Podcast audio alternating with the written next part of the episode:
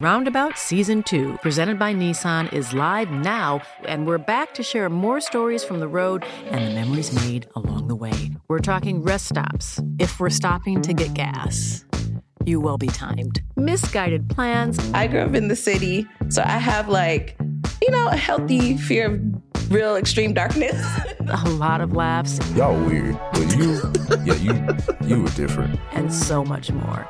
Listen and subscribe wherever you get your podcasts. I'm Sandra, and I'm just the professional your small business was looking for. But you didn't hire me because you didn't use LinkedIn jobs. LinkedIn has professionals you can't find anywhere else, including those who aren't actively looking for a new job but might be open to the perfect role, like me.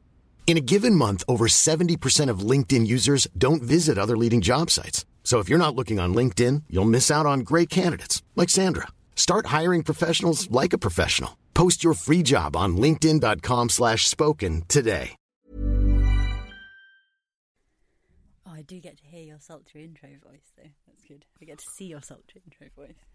This is John Elledge for Skylines. Okay, we have an issue here that I need to leave some space on the tape to tell Nick, the producer, what background noise sounds like. and every time I try and do that, you get awkward and start talking. Sorry.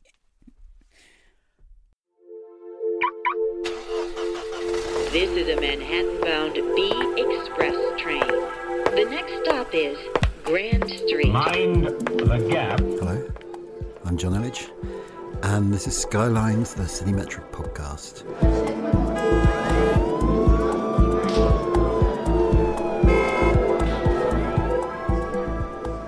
I'm coming to you from from a new location today. Skylines has been on tour. I've been to lovely country of Finland, which we're going to tell you all about this episode. Did think of recording this podcast about Finland in Finland, but slightly buggered that up. So instead, I'm coming to you from the rather fine podcast studio at London's Chatham House, which is also known as what's its other name? The Royal Institute of International Affairs. Thank you. And to talk about Finland, I am joined by one of the other guests on this particular trip, courtesy of the Finnish Embassy, the deputy editor of the World Today magazine and co host of the Chatham House podcast Undercurrents, Agnes Frimston. Hello. Hello, how are you? I'm good. How are you? Good. You're enjoying our dark, dark media studio. I mean, I think what you've got to understand here is that, like, after you've been working at the New Statesman for five years, anywhere looks high tech. Yes, except, and I hate this sounds very disloyal, but we built this purposefully last year. Oh, God. And the reason it's dark is that we have to pull the lights out because they make a noise. So it's not just this we're making do with what we've got. We created this. Isn't that to the proud British tradition? I think so, yeah, definitely. Anyway, Finland. Finland. So yes, it was a, a, a study visit Mm-hmm. arranged by the Finnish embassy in London. Yeah. So lots and lots of meetings with important Finns telling us about you know economic development and smart cities and and all that jazz. But before we crack on, we should probably say thank you to a couple of people. Mintu at the Finnish Embassy, who booked everything and was just great, and um, a couple of our tour people when we were there. So, Joanna, Jana, yes, Um, amazing. who was, fin- I mean, Who had been an MP for the Green Party of Finland at like 24 or something. I want her to be my friend. She was so cool. Yeah.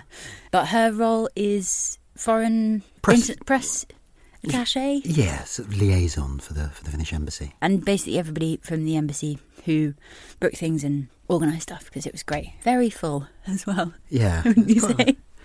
Lot of, lot of lot of small talk those those long days. Okay, let's let's start from first principles. What did what did you learn about Finland? Well, I realised I knew very little about Finland before going. I think I sort of lumped it in with the rest of the Nordics a bit, but knew it was, you know, a bit threatened by Russia on the other side. Oh, you were meant to say Scandinavia, so that I could So be like, could correct me. actually, it's not a Scandinavian country. It's actually a, it's a Nordic country. But you've kind of stuffed me there. So. Also, I do work at Chatham House, John. I should I should know that. it's my Um, podcast. so I get to do this my corrections. Sorry. Well, you do that on your own podcast, but in my Um, house, I didn't really know what to expect at all. I think the thing that I was most surprised by was how many Japanese tourists there were there. Uh, and yeah, the that links was with very Japan. striking, wasn't it? Yeah. So I know that for Finnair, it's the. Um, I was going to say this is boring, but I think maybe actually this No, is your crowd. Our audience will love this. That's the changing The transfer point, Transfer the hub point. airport. It's basically if you're coming from Eastern Asia, it's the first European airport you Yeah. reach. So obviously, like lots of people, I think are in Helsinki for that reason. But then equally, just their links to Japan has gone back quite a long way anyway. Yeah, and China as well. They seem to. Oh my god, the yeah. number of cities that are twinned with Shanghai. Yeah, so we'll, we'll come on to, to this in a bit. But Espoo, which is the sort of Helsinki version of Milton Keynes or something, this sort of new town built on the outside, yeah. is twinned with Shanghai. So this basically this office park, five miles out of Helsinki, is twinned with Shanghai, which felt very that's that's a choice. Yeah, I mean, we'll get on to that, I think, probably, but that is something that I found quite striking and quite worrying, potentially, is what the Finns are doing with some of their data collecting and technology is really, really interesting if you trust your government. If you're twinned with Shanghai and they're learning lots of stuff from you, maybe that's a bit more sinister. what did you learn, though, John? Okay, so my main takeaway about Finland was Finnish history starts in about 1300, which uh, you're shaking your head because I've not stopped banging on about this, but I love this fact. I don't know why. but just the idea that, like, prehistory in Finland, which basically means, like, there's people there, but no one was writing anything down, hmm. lasts until the Swedes invade in 1300.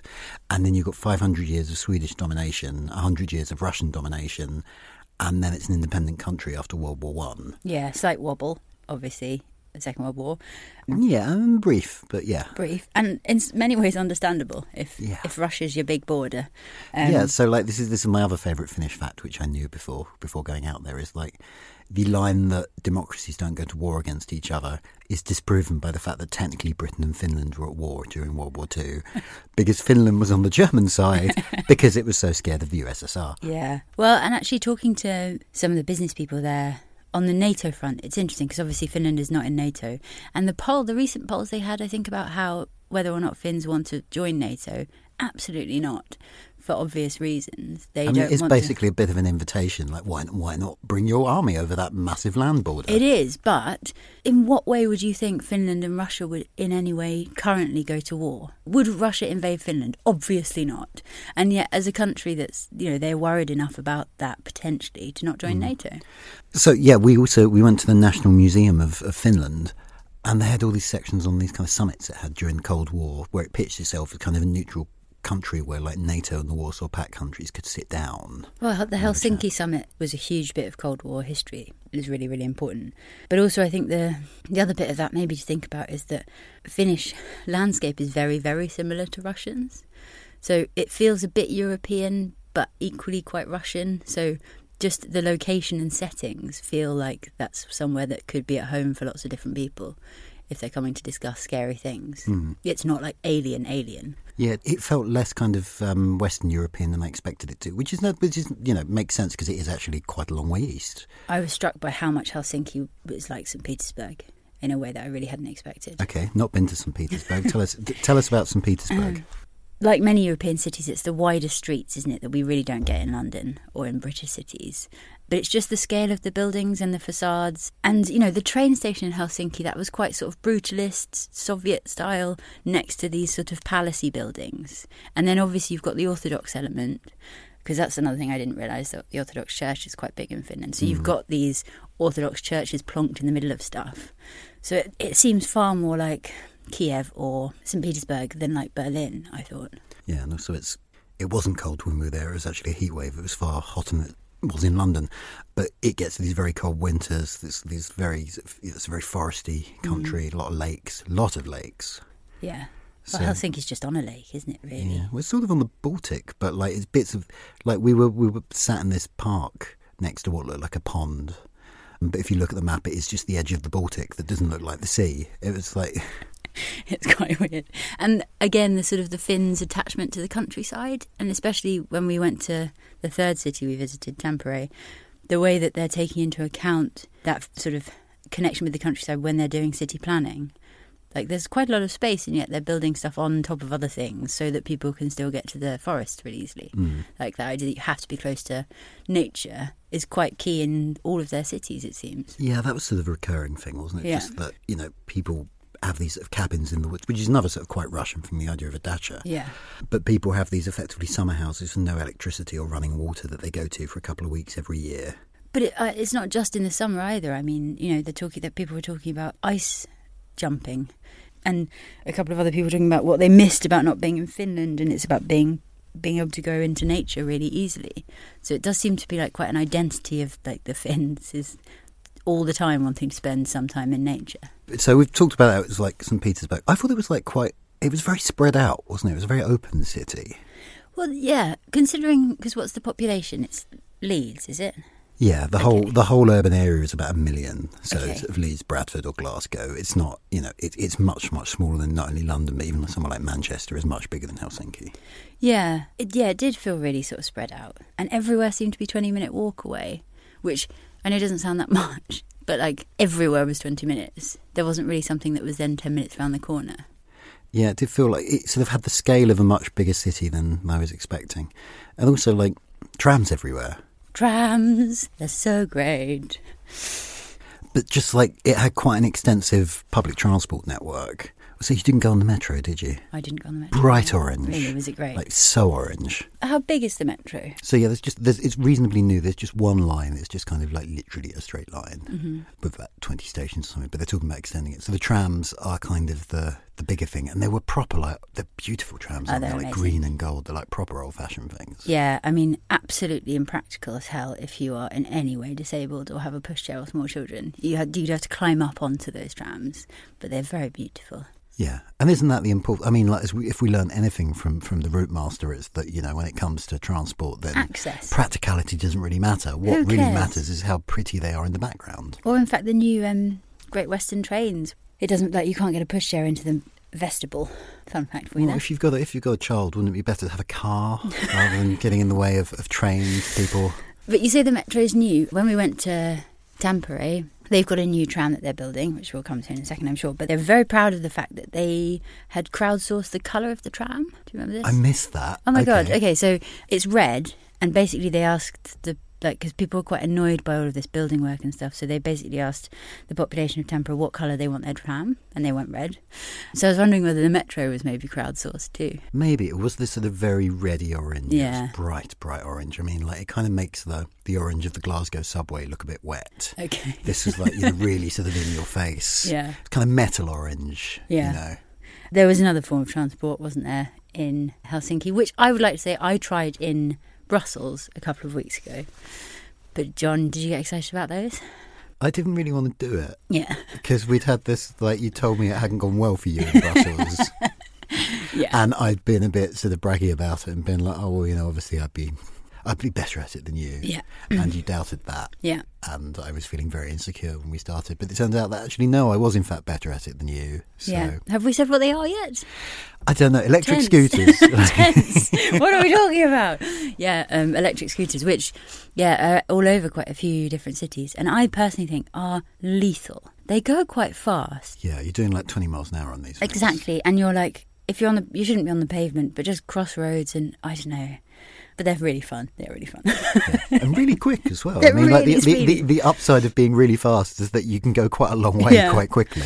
But I would say because I went to Brussels for the first time and we did most of it on those. It's not a great way to see a city because you're going quite fast and you have to concentrate. You can't really be looking around you. That's interesting. No, I'd not thought of it like that. And that, like a bike is much like a bit calmer, or I don't know. You've got time to sort of look around you. Because yeah, no, I think bikes are a good way of seeing a city, but I wouldn't have thought it was that big a speed difference, was it? I think it's just the fact that you're concentrating on the road quite hard and balancing. Hmm. Maybe that's just me, and not really looking around at buildings. Yeah, I mean there is more concentration going into the basic not falling off thing. yes. Um, also, like cycling, you feel slightly more in control of Yeah. the speed, I think. Whereas this, like, you kind of like you turn the accelerator thing and you shoot off without quite knowing how fast you're going to go. So yeah, maybe not, but it was still it was still fun. I would not necessarily think they would be a great introduction to the streets of London. I think they would be terrible. I think they would kill a lot of people. Well, because I mean, the the numbers on um, children being killed on the roads have gone up anyway in the last five years because of microscooters. Cheery, cheery fact for you. Yeah, I didn't know that. That's- yeah, because they're going quite fast, and even if they've got helmets on or something, they do tend to they can shoot out into the road a bit more. So they're a bit lethal. So yeah, imagine if actually we had electric scooters. Well, that's something to look forward to. Cheery. But the second city we went to was really interesting. I thought Okay. Espoo. Which is, I mean, like, there's an argument as to whether it's. They kept talking about it as being like the second biggest city in Finland. It's not. I mean, what they meant is the second most populous local authority in Finland, but it is basically this kind of like suburb of Helsinki that's sprung from nowhere. I thought they were saying Tampere was the second biggest city in Finland. No, they said Espoo. Really? Tam- Tampere is the second biggest proper city. Okay. But honestly, Espoo is it's just like there's quite a lot of people who live there, and it Mm. all looks like you know a big college campus or something. Or it felt very Silicon Valley to me. It's well, it is all based campuses. around a university campus as well, isn't Mm. it? So yeah. But yeah, I went to the headquarters of Nokia. That was fun, wasn't it? Yeah, all the, all the screens of the of latest news on. One of which was about Boris Johnson alienating Scotland. So it's nice to know that particular news story had, had, Had made it across the Baltic. And we saw the Nokia boot, We did, yes, the original Wellington boot. No, what do they call them? Bra- Nokian boots, I think. no, but they call them gum gum boots, don't they? But I didn't know that, like Nokia, for some years, the world's foremost mobile phone company, had started out in the, in the whole Wellington boot area of business. And it's a classic jump. Wellington boot, mobile phone. I mean, yeah, it just it just sort of flows quite naturally. Absolutely. But yeah, I mean they're they're very proud about like building this new city, aren't they? Because they can do it from scratch. Which does sort of make it easier, doesn't it? Like if you're starting from scratch, it kind of makes it much easier to make your city work effectively. So like there was this bit bit of trip that you weren't with us on. We went to uh, a suburb in Helsinki on the other side, the name which escapes me, which is a whole. It's like Docklands. It's this Mm. whole former industrial district, which they're turning into a sort of residential area from scratch. And one of the clever things they're doing is each of these sort of litter bins or recycling bins goes down into tubes under the ground, uh, and there's vacuum tubes, and they'll be pull all the rubbish to a central hub where you know lorries will pick up the waste from there. So you're getting all these bin lorries off the roads because they've only got to go to this one place in the middle of the area, Mm. and that's really clever. That's Yeah. brilliant. But you can't really retrofit that, No. can you? You sort of need to be building something from scratch. Yeah. By the end, actually, I was a bit freaked out. I think. We'll come on to this, I'm sure. And also, it did bring out the slight rebellious person, like in me, the you know teenager at the back of the bus, because one of the things they're doing in Espoo is obviously um, building like a library and a medical centre and access to pensions stuff like that, all in one place, because they're sort of looking at how people use those services. And obviously, that's brilliant, but you can only do that if you're starting from scratch. You can't Yeah. do that unless you have a huge amount of land anywhere else, really. Yeah, and one of the things we've learned from Universal Credit debacle is that it's quite difficult to kind of like streamline an existing complicated system dealing with the complex reality of people's lives.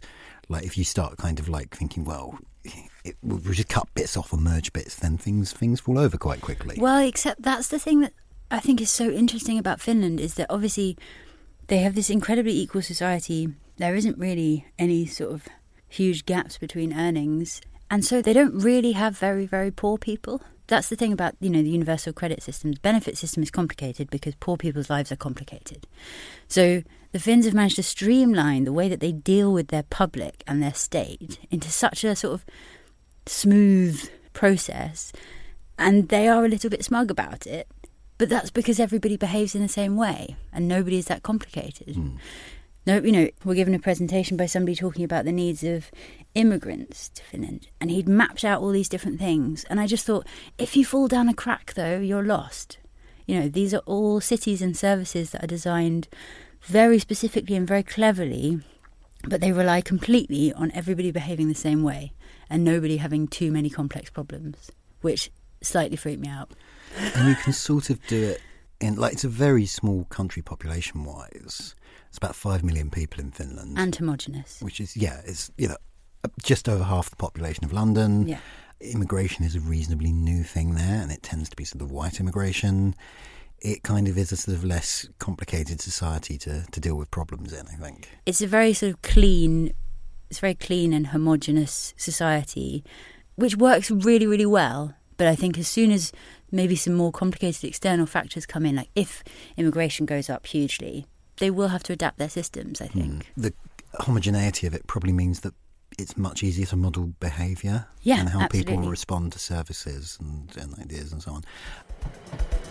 Please mind the gap between the train and the platform.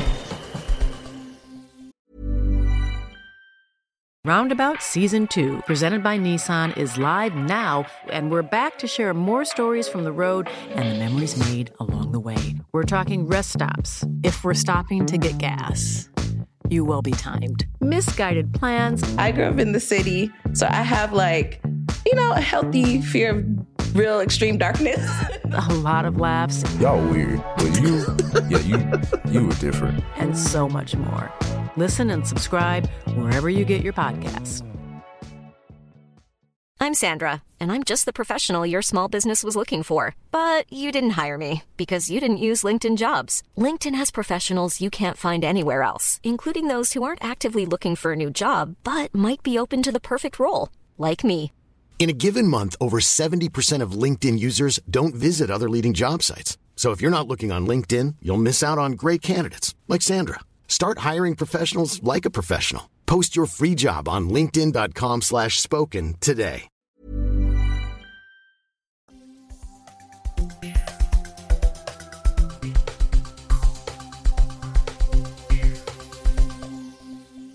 Let's let's briefly talk about Tampere. Yes. Which is the actual second city of Finland. And home of Tove Jansson, yeah, Moomin lady. which was the bit you were most excited about, I think, and we didn't manage to go and see the museum, which was very Bloody sad. love the Moomins. Yeah. Anyway, But we got a train to, to Tampere. it's a great train. It was yeah, it was fine. Yeah. I don't know. I was underwhelmed by the train. I always get excited about going on trains in foreign countries, and this one was just a bit like, I was confused by how tall it was and then not really inside. yes, Like it looked like a, a German that, but double yeah. decker, uh, but actually wasn't internally. do you think there's like a secret compartment, I don't know. or like luggage racks, or Just like mice in the roof doing useful Yeah. tasks. I don't know. I was sort of expecting a more foresty view, whereas it was just like it was like doing the London to Brighton line or something. It wasn't actually that exciting a railway journey. Hmm. But I mean, we were still very far south in Finland, and it didn't really get dark, did it? No, no. I mean, like the first night we were sat outside a bar at midnight. Yeah. In, you know, it was dusk. It was about to get dark. Yeah, Between that and the two-hour time difference, does very weird things to your head, doesn't it? it does. Yeah. lost tra- track of what time it was meant to be a lot. But Tampere, yes. So Tampere is kind of, it sort of reminded me of a cross between somewhere like Manchester, Mm-hmm. a lot of of red brick industrial heritage, and somewhere like I don't know Basildon or Coventry, those kind of like you know post-war new towns. I found which are a bit depressing. That kind of style of architecture. What I think struck me is nothing was really very high. You know, they have like, like the big hotel tower and then a Hmm. couple of things, but it, their skylines are quite quite sh- low, really. Yeah, I mean, I guess maybe that's sort of the. They do have a lot of space. Like they are not short of space. Well, except you say that, but the reason they're doing this exciting thing with the arena, which I'm sure you will explain, is because they don't want to disturb the forest around the city. They Mm, don't want to true, expand yeah. it out, which is why they're having to come up with innovative ways to change the internal bit of the city. So they do have lots of space, but they don't want to use it for that. Uh, But I guess I was just thinking, like historically, like Oh, they've yeah. not needed to do that, rather than the result of current current planning policies. Yeah. So the arena, they are building a deck over the main railway line, and they're going to put like basically an, are- uh, an arena and a conference venue and a stadium. You know, one of those things that you get in like loads of provincial cities and countries around the world. Where it's But like, this is the thing that will sort out our, Yeah. our economy. People will built- come here. Yeah, we'll give people a reason to visit this place. But yeah, they are building it over an existing railway line to which they basically have to create land by sort of cantilevering it over this this this railway, which is kind of that's an incredible sort of engineering feat. It's absolutely astonishing because it's not just you think about the weight of that arena on top of the line. You also think about if anything happens in that tunnel, if a train crashes in any way, how do you build it so that that doesn't in any way kill everybody above you? It must. It's an absolute feat. It's astonishing. yeah. Yeah, really interesting. Okay, so the ostensible point of the study visit was to kind of teach us about, you know, smart cities. It's obviously, you know, an area Finland's quite interested in because you know, Nokia was for a long time their their biggest employer, I think. I've been looking at the smart cities thing on and off for, for a few years now. I think you were reasonably new to it. What did you make of the whole thing? Can you tell me what a smart city is? Because I've been waiting for years for someone to be able to tell me this. I don't know if I can. Well, my reading of it basically is that you are building and running cities around the ways that people actually use them, but largely through data and new technology. Is that right? Kind of. Okay. But that's no. I'm saying my my cynicism is not about your answer. It's Yeah. about the whole concept of smart cities because I think it's a little like there is real stuff here in that like you know big data and something like if you think about like Citymapper, the app that we Mm. use to plan journeys in London now. If you kind of have the right data, you can kind of make things work more efficiently. Yeah. Well, and especially if you're building somewhere from scratch. Yeah, but mixed in with that, there's a lot of like basic, well, wouldn't it be great if you could just pay your council tax online kind of stuff, which feels to me like it's a slightly different thing. Plus, there is this inevitable tendency to just slap the word smart on anything. Yeah. I'm fairly confident that some of this is really sort of exciting, innovative stuff, and some of it is just like, you know, technology. And some of it is like marketing bullshit. And I'm never sure where the line between those things lies. I think the other point to make as well is about, you know, we were talking about whether or not this stuff is transferable, and I think culturally a lot of this is not. So, Espoo, cameras everywhere, recording devices on lampposts. There is no way that any city in Germany would allow itself to be run as a smart city if it needed cameras everywhere. Because culturally, that is not something the Germans are comfortable with.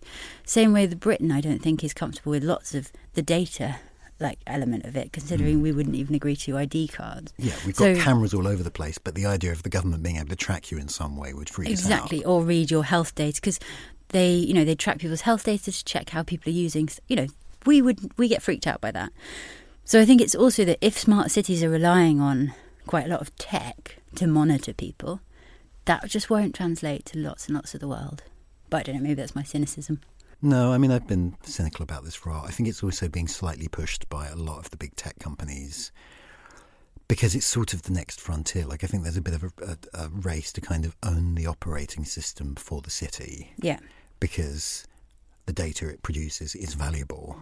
So I think that, like the places like Microsoft and, and Siemens and so on are all pushing this uh, these smart city ideas, and it is basically just about getting hold of that data.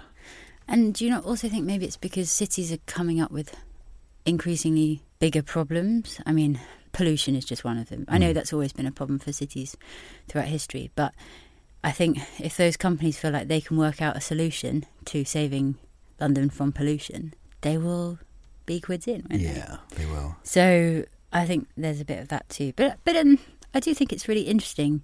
It, it just it does on the Finnish side. It does sort of feel a bit like a a very closed experiment. It's like oh, that's really interesting, but I don't know how that would work elsewhere. Yeah. Just before we move on from the tech stuff, just very quickly, like I sort of think Nokia is interesting because it was this sort of massive tech company. You know, it, it everyone had a Nokia phone 15 years ago. It was just the phone you had, and then that stops pretty much overnight. And now it doesn't really do that anymore because it doesn't really make smartphones. That's kind of sort of interesting finding out what that does to a country, isn't it? Yeah, I mean, I- think it was in 2005 or something in the Finnish History Museum. It said that Nokia paid 1.5 billion uh, euros in tax, the equivalent of, to the Finnish government. Which is a lot of that's a lot of tax. It's a huge, and it's also it's not just that it employs lots of people. It's also, you know, a prestigious brand. People know Nokia, and you can be proud of that. But we had dinner with somebody who had worked there for thirty years before he moved on, and it must be so weird mentally to be part of the biggest company in the world and suddenly just not be relevant anymore. yeah. It happened like BlackBerry as well, just sort of over a year, two years, and just collapsed. I feel the need to point out at this point that my my colleague, our American editor Nicky Woolf, who who has been on this podcast a number of times, is the only person I know, and possibly the only person left on the planet who uses a BlackBerry. And like when he got a new phone recently, he got a different BlackBerry. Excellent. I love Nikki. Excellent. um, But then again, if you look at what's come out of that, clearly, you know, um, the makers of Angry Birds and a lot of the sort of online gaming designers are there. They've sort of stayed quite small comparatively. So I wonder if that's a bit of a sort of lesson from Nokia internally. yeah. Well, it sort of made me think of as you know that bit in Fantasia where he destroys the Mickey. Is it Mickey? Destroys the broom. Yeah. and you get lots and lots of little brooms. It's like that, but with the tech industry. Just like the collapse of this one big tech giant. Yeah. Not sorry, not the collapse because it's still going. It's Yeah. still very much a going concern. But the decline of this one big tech giant has also spawned a lot of kind of startups, Yeah. and that's kind of you know that's impressive. It's a pretty rich country still, so good for It's interesting, yeah. And we ate some really good food, Yeah, like quite veggie as well. a lot But- of cabbage. A no, quite a lot of cabbage. Quite a lot of cabbage, but cabbage innovatively presented and in, in interesting ways. Mm. Didn't you have um, reindeer black pudding? Yeah, so so I That's it. I have made a joke about going to breakfast where there'd be reindeer sausages, and it turned out that that wasn't a joke; it was completely true. Um, so yes, beca- from the same impulse that once made me eat alligator nuggets, I ate reindeer sausage, and in neither case would I would I recommend it. as a way forward. That is another impressive thing, actually, the way that Helsinki Airport has claimed Santa. Oh yeah, it's the official. The airport of official Santa. airport of Santa. I really didn't think he needed an airport. Yeah, because he's got that whole flying sleigh thing. Do you think maybe it's for his holidays? Or he's off to the Maldives? Yeah, I mean, you probably don't want to take the reindeer to the Maldives because they just end up like sausage meat. Um, it's a bit warm. Okay, so we should be wrapping up. But like, did you like Finland? Would you go back? I did like Finland. I have been to Russia on that sort of border a while ago, and it's a very, very beautiful landscape. And I like a, I like a lake and a forest. That's my type of nature. But I don't know if I'd go back having done it now. Hmm. I feel like I'm really pleased I've seen it, and it was really, really interesting. Um, But there's a lot of other places to see. but again, it's interesting in how different it is from somewhere like Copenhagen. I think That's actually quite near the top of my list of cities I want to go to. I've not bloody great city. Okay. Um, oh, okay. oh, I should go and see the bridge. I love the bridge. Ah, yes. Now I just got that in my head, and I was surprised by how different it was from from the Scandies. Okay, and would you go to a tech dystopia again? No, I think probably not. It slightly freaked me out, even though it's done for the best reasons. Okay, well, if there are any people who work for major tech firms with interest in smart cities listening to this who want to put their side of the argument, um, this podcast is always looking for sponsors. and I have fewer mor- morals around these things than I'm quite easily bought, to be honest. So get in touch. See you next time. You've been listening to Skylines, the podcast from CityMetric, the New Statesman City site. It was presented and recorded by me, Jonn Elledge, and produced by Nick Hilton. You can find Skylines every two weeks on iTunes, Acast, or whatever other app you use to get your, your podcast. And while you're there, why not leave us a nice review to, to tell other people we're here? It, you know, it really helps people discover the show, and I'm a megalomaniac, so the more people I can get listening to this, the better, really. We'll see you in two weeks. Thanks for listening.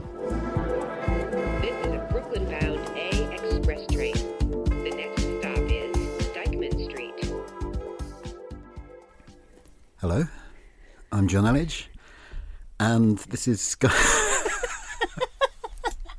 I'm sorry, I just can't look at. You. Do you mind if I just turn around while you do the intro, so I can't look at you? Roundabout Season 2, presented by Nissan, is live now, and we're back to share more stories from the road and the memories made along the way. We're talking rest stops, if we're stopping to get gas. You will be timed. Misguided plans, I grew up in the city, so I have like, you know, a healthy fear of real extreme darkness. a lot of laughs, Y'all weird, but you, yeah, you, you were different. and so much more. Listen and subscribe wherever you get your podcasts. ACAST powers the world's best podcasts. Here's a show that we recommend. Are you a reality TV junkie? Do you ever think, dang, I wish I had someone to talk to about all the trash TV that I watch? Well, look no further, garbage lover, because Reality Gaze is a podcast for you. Hello, I'm Maddie. And I'm Poodle, and we're the Reality Gaze. We talk about all your favorite unscripted shows like The Golden Bachelor, Love is Blind, and TLC's big, messy behemoth 90 Day Fiancé. And if you're driving to work, folding laundry, or just pretending to listen to your husband talk about sports, Just put on the pod, and you've instantly got two gay besties spilling all the tea and reading these people for filth. so come at us, y'all. Find Reality Gaze wherever you listen to podcasts.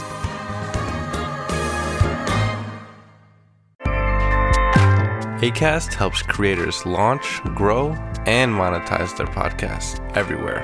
ACAST.com.